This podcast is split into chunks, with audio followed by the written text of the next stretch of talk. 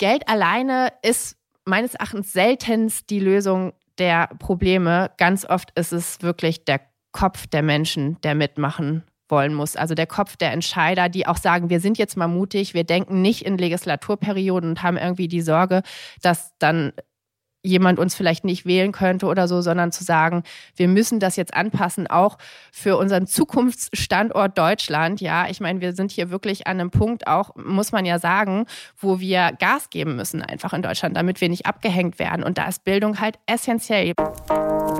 Herzlich willkommen bei How to Hack, dem Podcast von Business Punk. Schön, dass ihr dabei seid und jetzt Ohren auf, denn bei uns verraten euch erfolgreiche Gründerinnen und Gründer, Macherinnen und Macher und Kreative, was sie in ihrem Job anders machen. Unsere Gäste erklären euch ihre persönlichen Tipps und Hacks fürs Arbeitsleben. Das Beste daran, hier wird nicht um den heißen Brei herumgeredet, sondern es gibt handfeste Learnings. Ich bin Jana, Fernsehredakteurin und Moderatorin und ich freue mich riesig, Gastgeberin dieses Podcasts zu sein. Schön, dass ihr wieder mit dabei seid. Heute geht's weiter mit unserem Themenmonat Disruptor und ich freue mich schon riesig auf das Gespräch, denn es geht um ein Thema, das mir auch besonders am Herzen liegt, nämlich Bildung. Aber vorab begrüße ich noch meine Kollegin der Audio Alliance und Lieblingsfranzösin Lucille. Bonjour, Lucille. Bonjour, Jana. Ja, also Bildung ist natürlich ein super wichtiges Thema, äh, vor allem wenn man die Businesswelt verändern bzw. Mhm. disrupten will. Denn damit setzt man direkt am Start an. Und diese Meinung teilen wir nicht nur wir zwei, sondern auch deine heutige Gästin. Genau, ich spreche nämlich mit Janina Lynn Otto. Gemeinsam mit ihrem Ehemann, Versandhauserbe Benjamin Otto, hat sie The Holistic Foundation gegründet und mit dieser Stiftung wollen sie unter anderem das Thema Bildung komplett neu denken. Die Stiftung steckt unter anderem hinter dem Live Hamburg Projekt.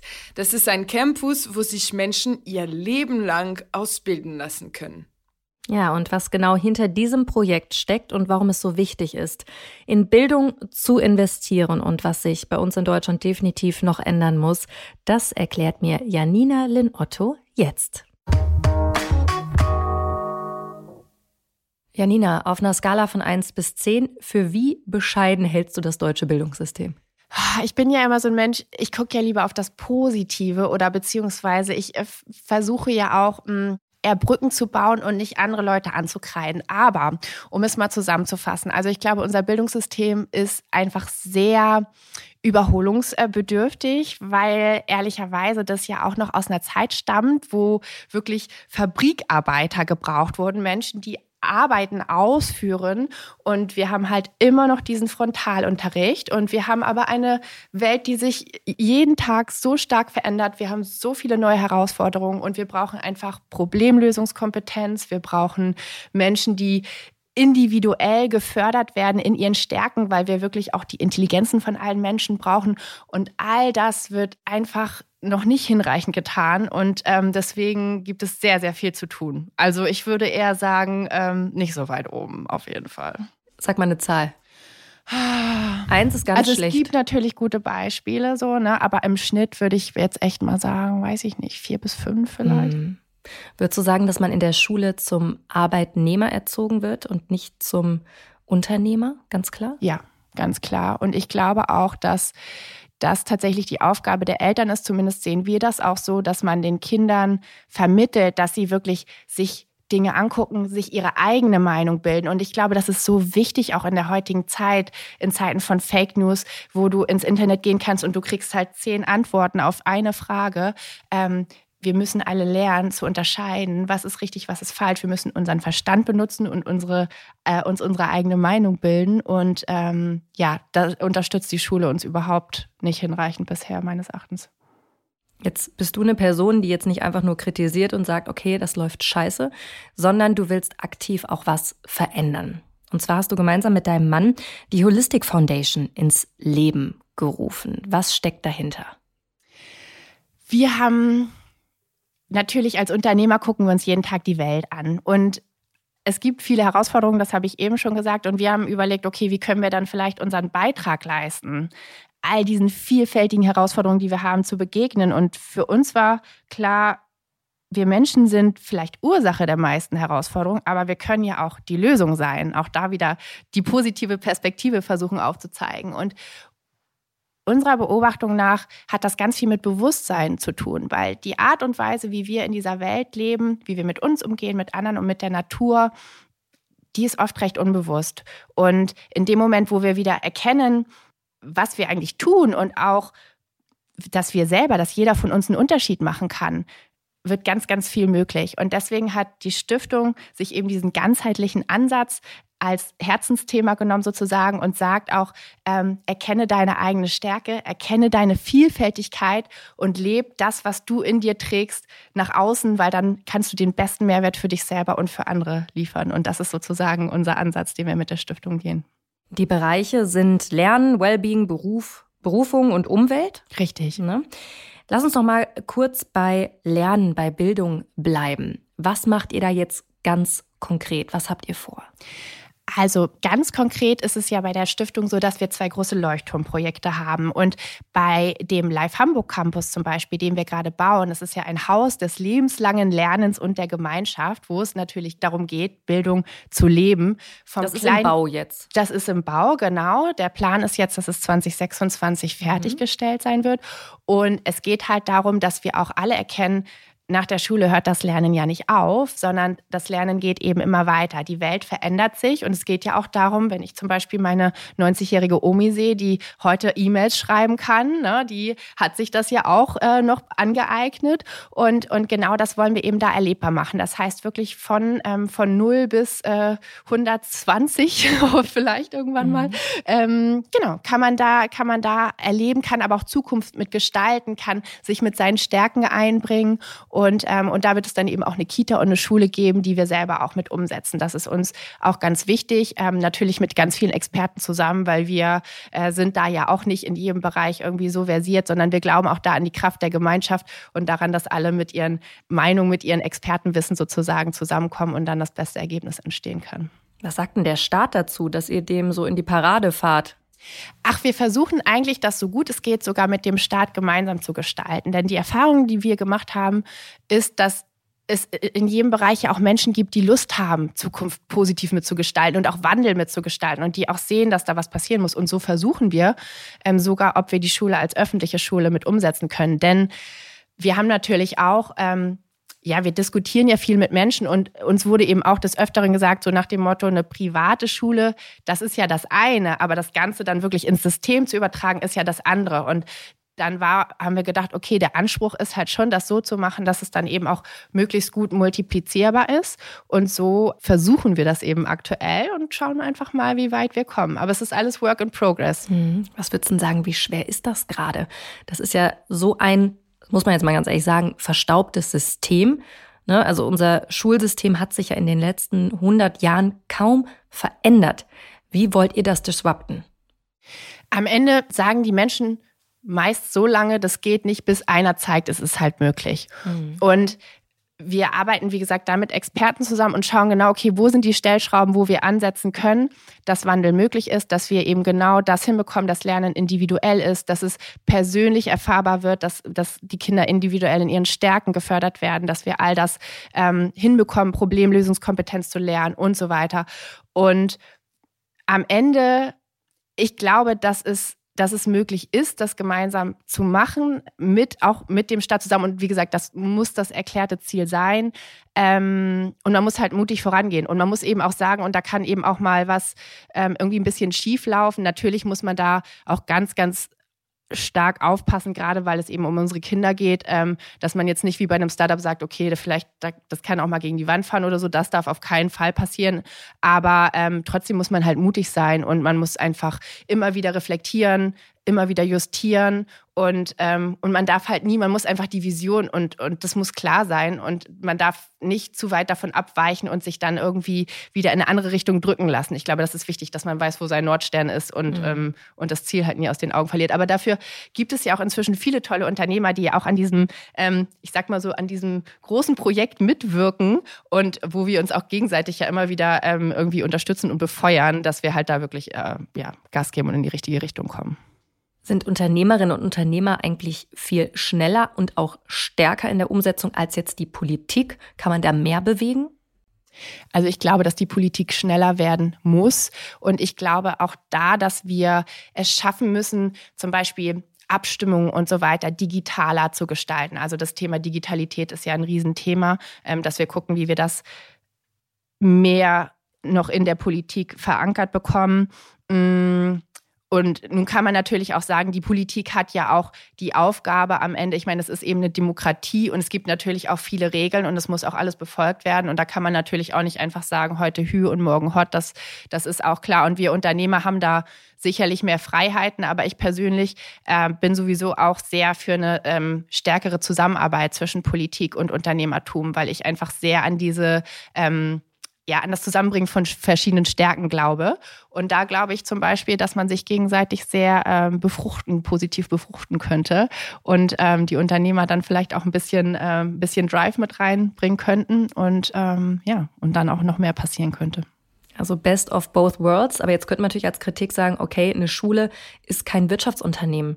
Also ne, Unternehmer denken wirtschaftlich, da soll ja eigentlich auch was rauskommen. Ist da ein bisschen schwierig, oder? Wir persönlich sind an den Punkt gekommen, dass wir gesagt haben, es geht uns gut. Wir sind in der ähm, privilegierten Lage, dass wir uns keine Sorgen machen müssen, wie wir unsere Familie ernähren. Und wir haben einfach die Verantwortung, Zukunft mitzugestalten, weil wir so viele Herausforderungen haben. Man kann ja nicht, du kannst dich nicht zu Hause glücklich in deinen Garten setzen und irgendwie sagen, okay, irgendjemand wird die Welt schon retten. Als Unternehmer spürst du meines Erachtens auch die Verantwortung in dir, ähm, dass du sagst, ich, ich möchte und muss das mitgestalten. So. Und ähm, ja, diese, diese Aufgabe, diese Herausforderung nehmen wir gerne mit an und gucken einfach, wie weit wir kommen. Aber wir sind da auch so, dass wir sagen, das darf eben kein monetären Fokus haben, gar nicht. Da geht es wirklich, da, ich sage immer, unsere Messlatte ist Impact. Also da geht mhm. es nicht darum, Geld zu verdienen. Wichtig ist aber auch, dass du keine ähm, Institution schaffst, die gefühlt nur am Tropf von irgendjemandem hängen, sondern wir glauben auch da schon, das sollte möglichst immer ein Ökosystem sein. Also auch eine Schule ähm, ob sie jetzt vom Staat unterstützt ist oder wie das dann auch aufgestellt ist, aber sollte sich dann auch in der Form tragen. Es ist nicht unser Ziel, dass wir jetzt jedes Jahr dann irgendwie x Euro da reinschieben, sondern das soll schon ein Ökosystem sein, was eben auch für sich funktioniert. Ganz, ganz wichtig, damit man nicht abhängig ist, weil das ist, glaube ich, auch ähm, super relevantes Thema. Dieser Unternehmergedanke und dieses ein bestehendes System zu verändern, zu disrupten. Ähm, jetzt gucken wir ein bisschen in eure Geschichte rein. Also dein Mann ist ja der Nachfahre der Otto-Dynastie des großen Versandhauses, ein absolutes Traditionsunternehmen, das sich ja auch gewandelt hat und auch gesehen hat, okay, das sind aktuelle Herausforderungen, viel auch in Startups investiert hat. Was waren da so, was du mitbekommen hast, die Herausforderungen? Also ich finde, es ist einfach auch eine unglaubliche Leistung, ehrlicherweise, wie sich das Unternehmen tatsächlich gewandelt hat. Dann viele ähnliche, muss man sagen, ja, wie Neckermann und Quelle und so weiter, haben das ja nicht in der Form geschafft. Und ich glaube, es ist einfach immer wichtig, tatsächlich sich die Welt anzuschauen und zu gucken, welche Entwicklungen gibt es. Genau das ist ja auch das, was wir tun und was wir auch versuchen jetzt in die Stiftungswelt zu übertragen. Und am Ende aktuell, ich sehe auch meinen mein Schwiegervater, der mit seinen 80 Jahren da eben immer noch gestaltet und mit so viel Herzblut und Power eben sich diese Entwicklung auch anschaut, ähm, geht es wirklich immer darum, mutige Entscheidungen und die richtigen Entscheidungen natürlich zu treffen. Das ist, ähm, ja, da gehört, gehört einfach meines Erachtens wirklich die Fähigkeit dazu, natürlich auch immer ein bisschen Glück. Ich glaube, das braucht jeder auf seinem Weg. Aber du musst eben entscheiden können. Und ich glaube, das unterscheidet auch einen guten Unternehmer von einem nicht so guten, dass er weiß, wann er Entscheidungen treffen muss und ähm, ja und auch das richtige Netzwerk dann um sich herum hat, um möglichst die richtigen Entscheidungen zu treffen. Und das ist meines Erachtens bis jetzt beim Konzern sehr gut gelungen. Aber die Zeiten sind auf jeden Fall nach wie vor herausfordernd. Dein Schwiegervater war sogar Botschafter bei den German Startup Awards. Ja. Dein Ehemann äh, steckt auch hinter About You, ist auch mit dabei. Also man sieht da diese Verbindung, ne? dass also auch bestehende Branchen dadurch durch äh, disrupted werden. Jetzt lass uns noch mal zurückkommen zur Holistic Foundation, das, was ihr da vorhabt in Hamburg. Was würdest du sagen, was sind jetzt die größten Herausforderungen, vor denen ihr steht? Was jetzt gerade das Thema Bildung betrifft, wo ihr sagt, okay, wir haben jetzt noch ein paar Jahre Zeit, bis das Ding eröffnet wird. Das sind gerade die Pain Points, die wir haben. Ach, am Ende glaube ich, dass du wirklich zeigen musst, wie vorhin schon angesprochen, ähm, eine Schule, die zeigen muss, dass all das implementiert werden kann, was wir alle fordern, dass das wirklich umsetzbar ist. Denn aktuell ist es ja auch so, es gibt, es gibt viele, ja, viele Wünsche, viele Sachen, die gesagt werden, Mensch, das muss passieren, das muss passieren. Und am Ende ist es ja auch so, äh, muss es natürlich eben diese Umsetzbarkeit zeigen. Und ich glaube, da, wie gesagt, sind wir halt gerade einfach im intensiven Austausch, das, das jetzt darzustellen. Und sicherlich die Zusammenarbeit mit der Behörde, auch die Umsetzung eben in das Gebäude. Da gibt es schon diverse ähm, ja, Herausforderung ist vielleicht auch irgendwie übertrieben, aber ich sag mal so, es ist also der, der typische unternehmerische Weg, so dass mhm. man eben immer wieder Steine aus dem Weg räumen muss. Und ähm, ja, und aber eben versuchen muss, die Menschen mitzunehmen. Das, was wir aktuell ja auch in verschiedenen äh, Bereichen erleben, ist ja auch, dass das, dass sich teilweise Gruppierungen gegenüberstellen. Und ich glaube, das Wichtige ist halt, dass wir versuchen, so diesen positiven Spirit, ist auch jetzt so ein Buzzword vielleicht, aber trotzdem hochzuhalten und zu sagen, so, hey, ähm, das kann halt, das kann Freude machen und auch die Politik eben wirklich mitzunehmen und, und das gemeinsam zu gestalten. Und auch die Politik hat ja absolut natürlich ihre Daseinsberechtigung und, und kann so wertvolle Inputs liefern und dass wir eben das Beste aus allen Welten da zusammenführen. Mhm. Das ist, ähm, ja, wenn du quasi, wenn du viele Stakeholder hast, dann ist natürlich auch das immer eine große Herausforderung, dass du am Ende dich nicht auch irgendwo ähm, verlierst, im Klein-Klein oder so, sondern den Fokus nicht aus den Augen verlierst. Wenn du jetzt ganz konkrete Punkte hättest, also ne, was ihr vorhabt, hast du jetzt schon mal gesagt, aber was wären denn jetzt deine ganz konkreten Punkte, die jetzt vielleicht auch schnell umsetzbar werden im deutschen Schulsystem. Es kann ja nicht jeder auf eure Schule nach Hamburg gehen. Das funktioniert ja nicht. Aber was kann man denn jetzt schon ganz konkret mal machen? Wie schon angesprochen, ich glaube, man sollte vor allem darauf achten, dass man sich immer die beste Schule im Umkreis sucht. Und ähm, denn es gibt, es gibt ja schon viele positive Ansätze und wichtig ist einfach, dass Kinder individuell gefördert werden. Wichtig ist, dass Kinder lernen, sich Dinge selber zu erarbeiten, dass sie diese Problemlösungskompetenz lernen. Das sind ja auch Dinge, dafür brauchst du ja nicht, musst du keine Schule umbauen, dafür musst du auch nicht ähm, das ganze System eigentlich umreißen. Das ist ganz viel, hat das einfach auch mit Mindset und Herangehensweise zu tun. Und ich habe mit vielen Lehrern gesprochen, die, die das so sehen und die auch schon in diese Richtung gehen. Ich glaube, wichtig ist einfach, dass wir da jetzt auch ähm, mal diesen gemeinsamen Stein ins Rollen bringen, über die Bundesländer hinweg und an einem Strang ziehen und eben sagen, wir wollen es aber nicht nur in einigen Schulen, sondern wir wollen es jetzt auch dann flächendeckend umsetzen. Geld? Ja, Ge ja Geld alleine ist meines Erachtens seltenst die Lösung der Probleme. Ganz oft ist es wirklich der Kopf der Menschen, der mitmachen wollen muss. Also der Kopf der Entscheider, die auch sagen, wir sind jetzt mal mutig, wir denken nicht in Legislaturperioden und haben irgendwie die Sorge, dass dann jemand uns vielleicht nicht wählen könnte oder so, sondern zu sagen, wir müssen das jetzt anpassen, auch für unseren Zukunftsstandort Deutschland. Ja, ich meine, wir sind hier wirklich an einem Punkt auch, muss man ja sagen, wo wir Gas geben müssen einfach in Deutschland, damit wir nicht abgehängt werden. Und da ist Bildung halt essentiell. Bildung ist der Schlüssel für so vieles und ähm, wir dürfen da jetzt nicht ähm, uns nicht weiter auf dem ausruhen, was wir, was wir schon viel zu lange vor uns ähm, hertragen. Mhm. Stichwort Arbeitermangel den wir ja wirklich haben hier in Deutschland. Würdest du sagen, da lief auch einfach viel falsch in den vergangenen Jahren, dass es aber auch in eine Richtung gebracht wurde, jeder muss Abitur machen, jeder muss studieren und wir haben jetzt einen ganz großen Wasserkopf und wir haben keine Leute, die Wärmepumpen installieren, die Dächer decken oder sonst was. Ja, Wertschätzung ist da meines Erachtens auch ein Riesenthema. Wertschätzung fürs Handwerk, genau wie du sagst, dass man auch sagt, dass jeder Beruf in seiner Einzigartigkeit wertvoll und besonders ist, dass nicht jeder studieren muss. Das ist auch, glaube ich, ein Thema, was, ähm, ja, das ist halt so ein, auch so ein Mindset-Thema, so ein gesellschaftliches natürlich, ne? Ähm, und wo wir definitiv ran müssen, meines Erachtens, und was tun. Und äh, wo am Ende natürlich Schule auch ihren ganz großen Beitrag leisten kann, zu sagen, guck doch, wo deine Stärken liegen, woran du wirklich Freude hast. Dann zum Beispiel Tischler haben ja wieder einen größeren Zulauf jetzt, weil wieder mehr junge Menschen auch sagen, ich möchte was mit den Händen machen. Ich finde das, ich finde das toll und äh, genau dahin muss es meines Erachtens auch gehen. Und wir ehrlicherweise merken das selber auch auf dem Land. Ne? Mein Mann zum Beispiel liebt halt das Holzhacken sowieso auch als Ausgleich. Ob das jetzt sein Hauptberuf hätte werden können, weiß ich nicht. Aber bei mir ist es eben auch so mit dem Anbau. Ähm, und ja, wir müssen einfach, wir müssen die Bereiche wieder attraktiv machen und wirklich Vielfältigkeit ähm, haben mhm. in der Berufswelt, ja. Es bleibt spannend. Also wie sich das entwickelt, ähm, beobachte ich auch sehr interessiert.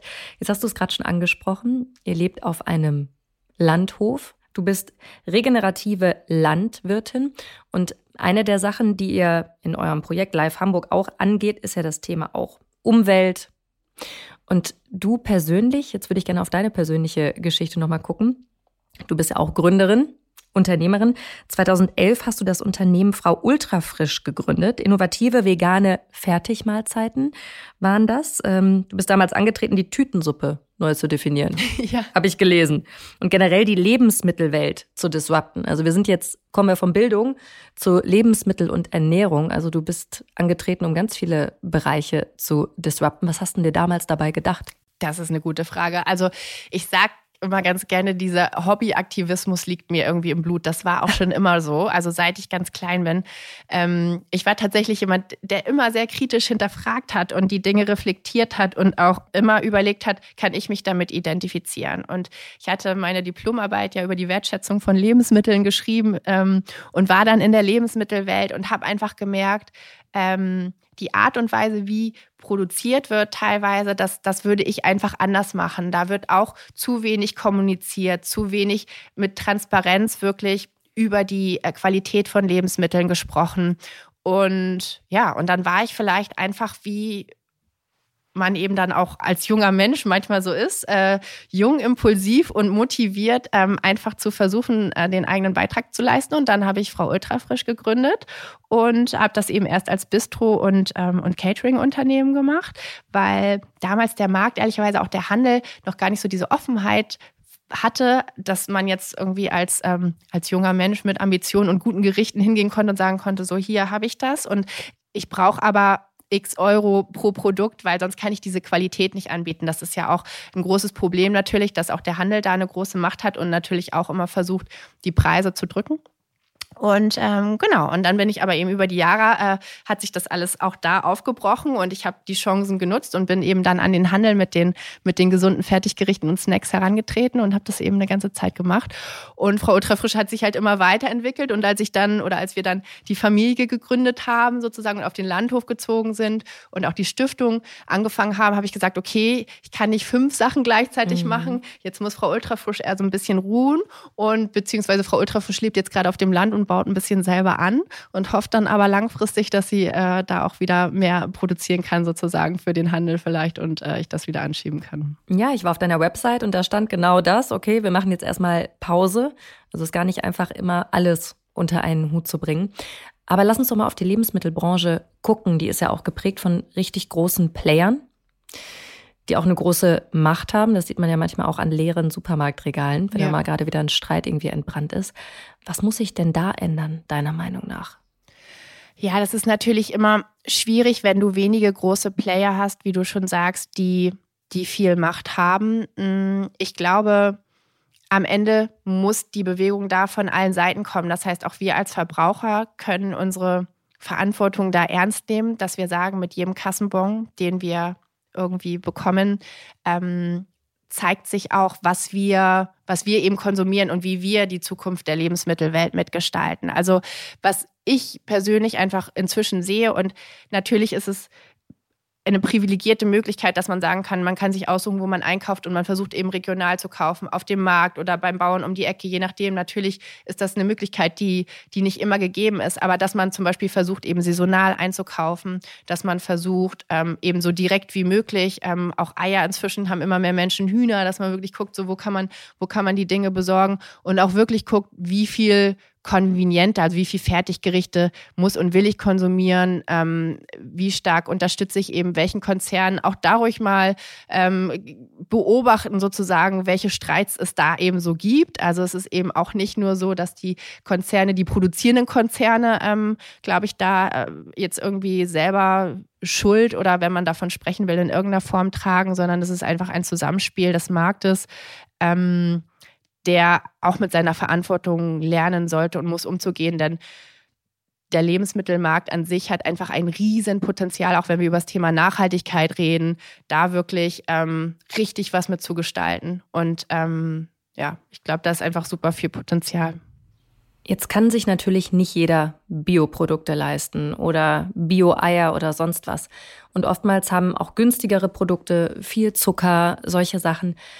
Wo siehst du denn da noch Hebel, auch für Menschen, die halt sagen, okay, ich habe nur Einkommen XY, ich kann nicht so viel Geld ausgeben für Ernährung? Also aktuell ist es natürlich aufgrund der, der inflationäreren Lage sowieso schwierig. Die große Empfehlung von mir wäre auf jeden Fall immer so saisonal wie möglich einzukaufen, denn tatsächlich ist es ja so, wenn wir hier zum Beispiel Lauchsaison haben oder Tomatensaison nachher im Sommer oder so, dann sind die super lecker und super günstig im Vergleich. Und wenn man ganz großes Glück hat und man hat irgendwie einen Bauernhof oder irgendwas, wo man mal hinfahren kann, ähm, sei es mit öffentlichen Verkehrsmitteln und man kauft dann, ich sag mal so, weiß ich nicht, gleich irgendwie 20 Kilo Tomaten und kocht halt noch Suppe ein für den Winter. Das ist zum Beispiel auch was, was wir auf dem Hof ganz viel inzwischen wieder machen, glaube ich, was auch so mehr und mehr wieder Trend wird, dass man Sachen einkocht, dass man Sachen einfriert. Ähm, dann zehrt man natürlich auch in den Monaten, wo man die Sachen halt nur sehr teuer kaufen könnte davon. Und ähm, ich glaube, dass man da einfach auch kreativ ist und ähm, versucht, ähm, ja, das Beste sozusagen aus den Möglichkeiten zu machen, die man hat.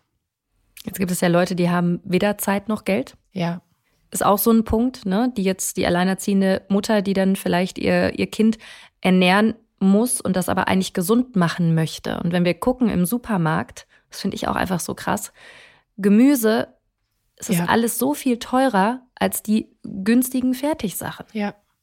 Ja, absolut. Also das ist auch was, wo mir persönlich das Herz immer blutet, weil ich auch eben das Gefühl habe, da, ja, zum einen geht es dann natürlich auch um Wissen, dass man, dass man ganz viel Wissen über Nahrungsmittel hat und weiß, okay, was kann ich vielleicht gerade kaufen, was zum einen saisonal, dafür brauchst du ja auch irgendwie ein gewisses, kannst natürlich auf den Preis gucken.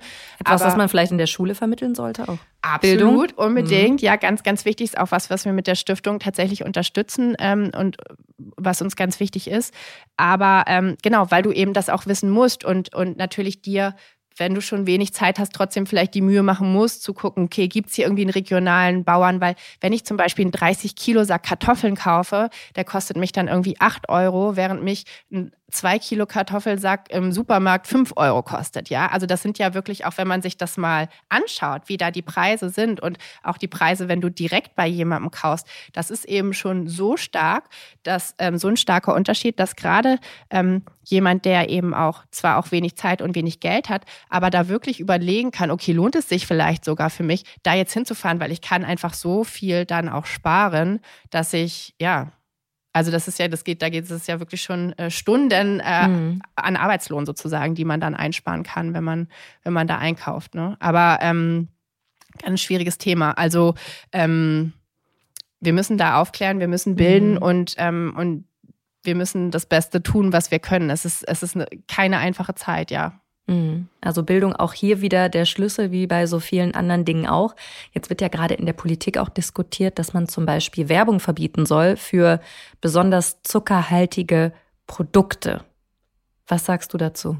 Ich persönlich befürworte das, weil ich auch hier glaube, dass nach wie vor die Bewusstheit der Menschen teilweise durch die Werbung einfach anders ist. Und auch jemand, der ähm, meinetwegen denkt, er kauft einen zuckerhaltigen Joghurt für sein Kind. Ich nenne jetzt nicht den Namen, aber es gibt da ja so kleine, so kleine Joghurts und die werden gut, ja. Aber am Ende ist einfach auch extrem viel Zucker da drin und dass wir, dass wir da eben auch anfangen, mehr aufzuklären und, ähm, und dadurch vielleicht dann eben auch wieder den Weg ebnen für gesündere Produkte.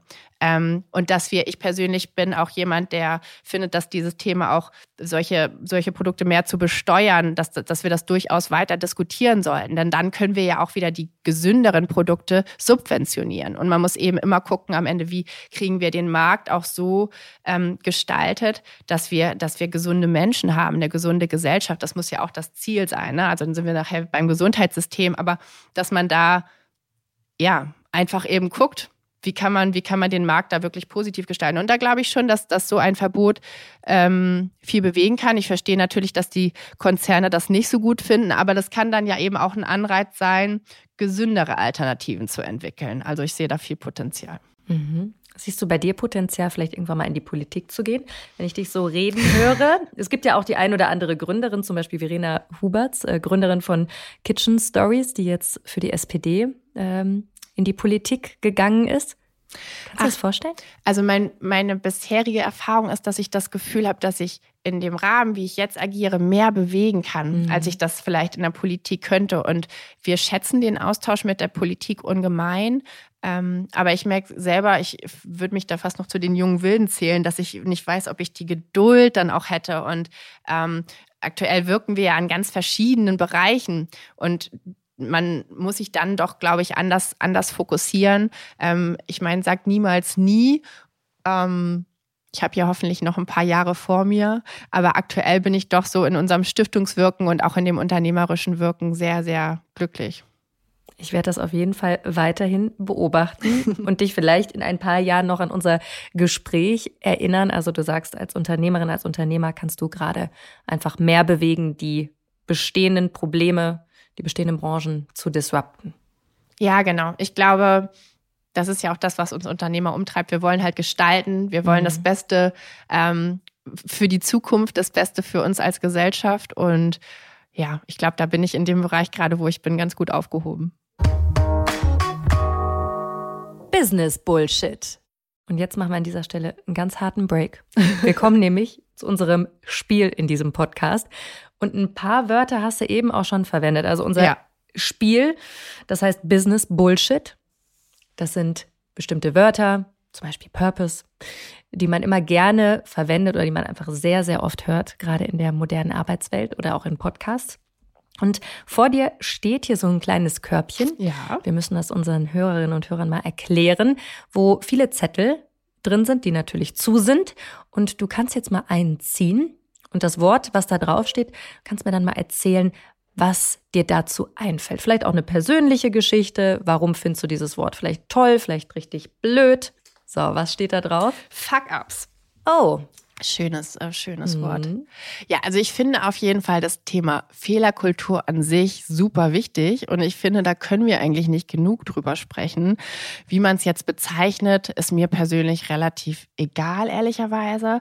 Aber das, was ich bisher immer noch erlebe, ist, dass wir in Deutschland zu oft ja, sagen, ach Mensch, guck mal, da ist ja irgendwie mit einem Projekt gegen die Wand gefahren oder da hat ein Unternehmen nicht funktioniert, statt irgendwie zu sehen, was man alles daraus lernen kann und dass wir sowieso alle irgendwie unsere Fuck-ups haben. Und ähm, ja, und, und das ist einfach, dass es so wichtig ist und wertvoll und dass das am Ende das ist, was uns im Leben auch wirklich wachsen lässt. Deswegen, ja, auf jeden Fall ähm, ein Buzzword, aber auch eines, das wir weiter thematisieren müssen, damit sich da auch ähm, unser Horizont irgendwie in die positive Richtung dreht, meines Erachtens. Mhm. Hast du einen Fuck-up, einen persönlichen? Boah, ja, so viele, die kann ich gar nicht. Äh, also ich könnte jetzt hier Stunden dein auf jeden dein Fall größtes, erzählen. Dein größtes. Ähm, also ein größtes und woran ich auch lange gehadert habe, war tatsächlich, als ich mein Bistro gekauft habe.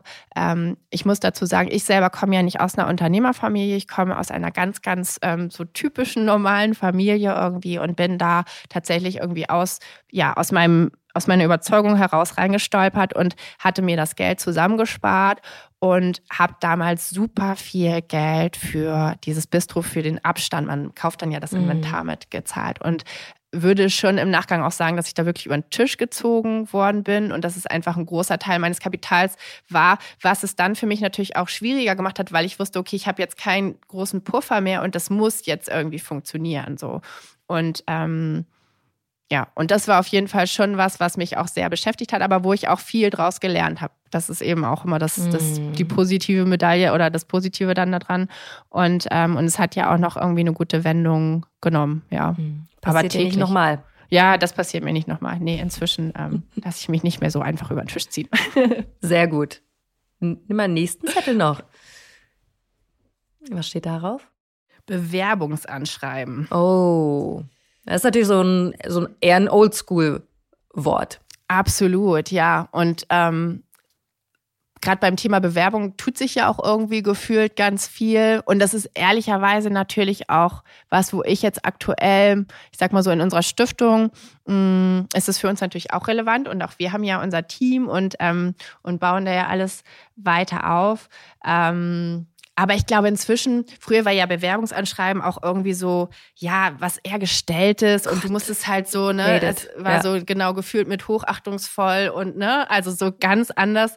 Und heute kann man schon viel mehr Individualität äh, reinbringen in seine Bewerbung. Und ich glaube, das ist auch was, was die Unternehmen, die guten Unternehmen auf jeden Fall auch überzeugt, wenn man da auch authentisch ist und ehrlich. Authentizität ist ja auch so ein herrliches Buzzword, aber, oh, ja. ähm, aber ähm, ja, am Ende Bewerbungsanschreiben brauchen wir natürlich trotzdem. Und, ähm, und auch da, ja, wichtig, dass wir uns einfach irgendwie alle weiterentwickeln und, ähm, und also Bewerbungsanschreiben, ja, ist noch, wird noch gewünscht, aber es hat sich verändert. Ja, auf jeden Fall. Also ich finde, da hat sich wirklich super viel getan. Ich weiß mhm. noch, als ich so, als ich noch die Bewerbung damals geschrieben habe, irgendwie da, ähm, ja, da war das. Es war halt auch, also dadurch, dass sich ja auch im Unternehmerumfeld so viel ändert, so dass wir mehr von der Hierarchie hinkommen, wirklich zu den, zu den eben flachen Hierarchien, mhm. zu diesem gemeinschaftlichen, finde ich, ähm, hat sich auch dieser ganze Bereich total angepasst. Ja. Mhm. Definitiv. Noch. Mach mal weiter. Homeoffice, ja, Homeoffice ist auch ein herrliches Thema. Mhm. Und das, das ist ja auch so ein Thema, wo sich so die Geister scheiden, habe ich gefühlt. Da können sich ja auch, können Menschen sich ja auch ja. herrlich aneinander geraten. Ne? Ähm, ich persönlich bin auf jeden Fall ein großer Fan des Homeoffice, kann ich sagen. Wir arbeiten selber auch ganz viel von zu Hause und auch vom Land. Ähm, ich finde, das ist auch ein sehr individuelles Thema, was man eben nicht pauschalisieren kann. Und auch da ist es so wichtig, dass wir eben erkennen, wir Menschen sind alle anders. Ja, für den einen ist das super, für den anderen ist es nichts. Und ich glaube, das, was wir jetzt auch durch die Pandemie gelernt haben, ist einfach, dass wir das Beste eben aus allen Welten uns nehmen sollten. Und es gibt eben auch Sachen, die kannst du nicht von zu Hause machen. Es gibt persönliche Gespräche, die, die sollte man einfach eben auch unter vier Augen zum Beispiel führen. Und andere Sachen, die äh, oder andere äh, Dinge, die kann man persönlich super aus dem Homeoffice machen. Ähm, ja, und ich glaube, das ist auf jeden Fall auch ein Thema, was, was auch die Unternehmen sehr stark weiter beschäftigen wird, weil auch gerade jetzt mit der Energiekrise, jedes Unternehmen stellt sich auch die Frage, okay, wenn, wenn alle von zu Hause arbeiten, wie viele Räume, Gebäude heizt sich überhaupt? Mhm. Ähm, was ist jetzt irgendwie nachhaltig? Ähm, das ist auf jeden Fall auch ähm, ein sehr, sehr spannendes Thema, über das man jetzt auch länger reden könnte, ja. Machen wir nochmal einen ganz eigenen Podcast ja. zu. Jetzt kommen wir langsam ja zum Schluss. Und ganz zum Schluss würde ich gerne von dir noch wissen, deine Tipps und deine Hacks. Wie schafft man es? Du bist jetzt auf mehreren Feldern aktiv. Es ist das Bildungswesen. Es geht um das Thema Ernährung. Wie schafft man es, so eingestaubte Branchen oder Bereiche zu disrupten, zu verändern? Wie schafft man das?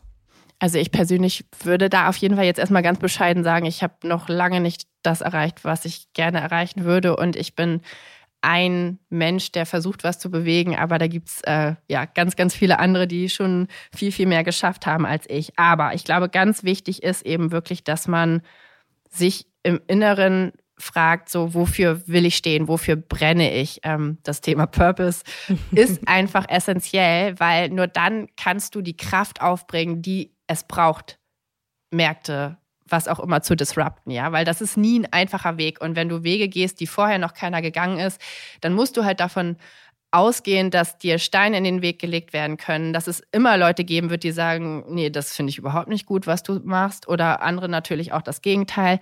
Aber solange du in dir drin ganz tief dieses Gefühl hast, das ist richtig und ich möchte diesen Weg gehen, ähm, kann dich meines Erachtens auch niemand aufhalten. Und das ist für mich eines der absolut wichtigsten Punkte weshalb wir eben auch mit der Stiftung sehr, so sehr auf diese innere Stärke gehen, weil damit kannst du, ich meine, Menschen wie Steve Jobs haben gezeigt, dass man die Welt verändern kann, wenn man groß denkt und wenn man eben seinem inneren Glauben folgt. Und, und ich würde mir einfach wünschen, dass das noch viel mehr von uns tun, weil ich glaube, in jedem von uns steckt was Fantastisches, ja. Und jeder von uns hat eine besondere Begabung. Und wenn wir die halt erkennen und leben, dann ist alles möglich, was du was du möchtest. Und dann können Dinge passieren, die sind viel fantastischer als das, was du dir vorher im Kopf hättest ausmalen können. Und das wirklich daran zu glauben, das in die Welt zu tragen, das ist auf jeden Fall das, wofür ich auch brenne und was ich, was ich gerne jedem mitgeben würde. Ausrufezeichen. Wir sehen uns 2026 spätestens wieder in Hamburg. Oh, danke, das wollte ich natürlich damit bezwecken. 2026, wenn dann Live Hamburg eröffnet wird. Unbedingt, ja. Und ich hoffe, ganz, ganz viele Menschen können kommen, denn es ist uns so wichtig, dass wirklich alle eingeladen sind und dass wir alle zusammen ein großes Fest feiern und dann diesen gemeinschaftlichen Ort der Zukunft gestalten. Dann mit jedem, der kommt und mit jedem, der seine konstruktiven Energien, Ideen einbringt, wird, das, wird der Ort besser. Ich bin sehr gespannt. Vielen, vielen Dank für das Gespräch. Bis ganz bald. Danke, dass ich dabei sein durfte. Hat viel Spaß gemacht. Bis bald. Eine Vollblutunternehmerin. Man merkt, wie sehr sie sich für die Projekte engagiert, die sie umtreibt. Ja, definitiv. Und was ich aus dieser Folge auch mitnehme, Bildung ist nicht nur im professionellen Kontext wichtig, sondern in allen Lebensbereichen. Und das gilt natürlich auf der individuellen, aber auch auf der politischen Ebene. Ne? Ein Land, das nicht genug in Bildung investiert, das schießt sich einfach selbst ins Bein. Auf jeden Fall. Und in der nächsten Folge triffst du dich mit Anna Jonakor. Sie jettet nicht nur mit Mega-Influencerin Caro Dauer um die Welt, sie ist auch selbst ernannte wertebasierte Wachstumsstrategin. Was ein Wort, ne? genau. äh, ja, sie will das ganze Thema Kommunikation komplett neu denken. Sie ist Gründerin und Geschäftsführerin des Consulting-Unternehmens JK Access. Sie hat in die Frauenfußballmannschaft FC Victoria Berlin investiert und, und, und. Ja, sie ist ein echtes Multitalent, das uns eine ganze Menge verraten wird, wie die Kommunikation der Zukunft aussieht, worauf man auch achten muss. Also ein, ein wahrer Wirbelwind. Wer sie kennt, der weiß, wovon ich rede. Also das lohnt sich auf jeden Fall sehr, wieder mit dabei zu sein. Und wie immer an dieser Stelle freuen wir uns mega über euer Feedback, über Anregungen, über Kritik. Was hat euch gut gefallen? Was habt ihr noch für Ideen? Und das könnt ihr einfach direkt an mich schicken, bei LinkedIn oder bei Instagram. Da heiße ich genauso wie im wahren Leben Jana Linke. Ich freue mich auf euch. Bis nächste Woche. Tschüss. Lesetipp der Woche. Janina hat es im Interview betont. Bildung ist ein lebenslanger Prozess. Und das beweisen auch die zwölf Geschichten von Spätbeginnern, die die Business Bank Redaktion ausgewählt hat. Zum Beispiel mit 65 Gitarre spielen lernen, mit Anfang 40 das Abitur nachholen oder mit 34 endlich das eigene Leben leben, frei von den Erwartungen anderer. Es ist nie zu spät für Veränderungen. Die Geschichten findet ihr auf business-peng.com. Viel Spaß beim Lesen!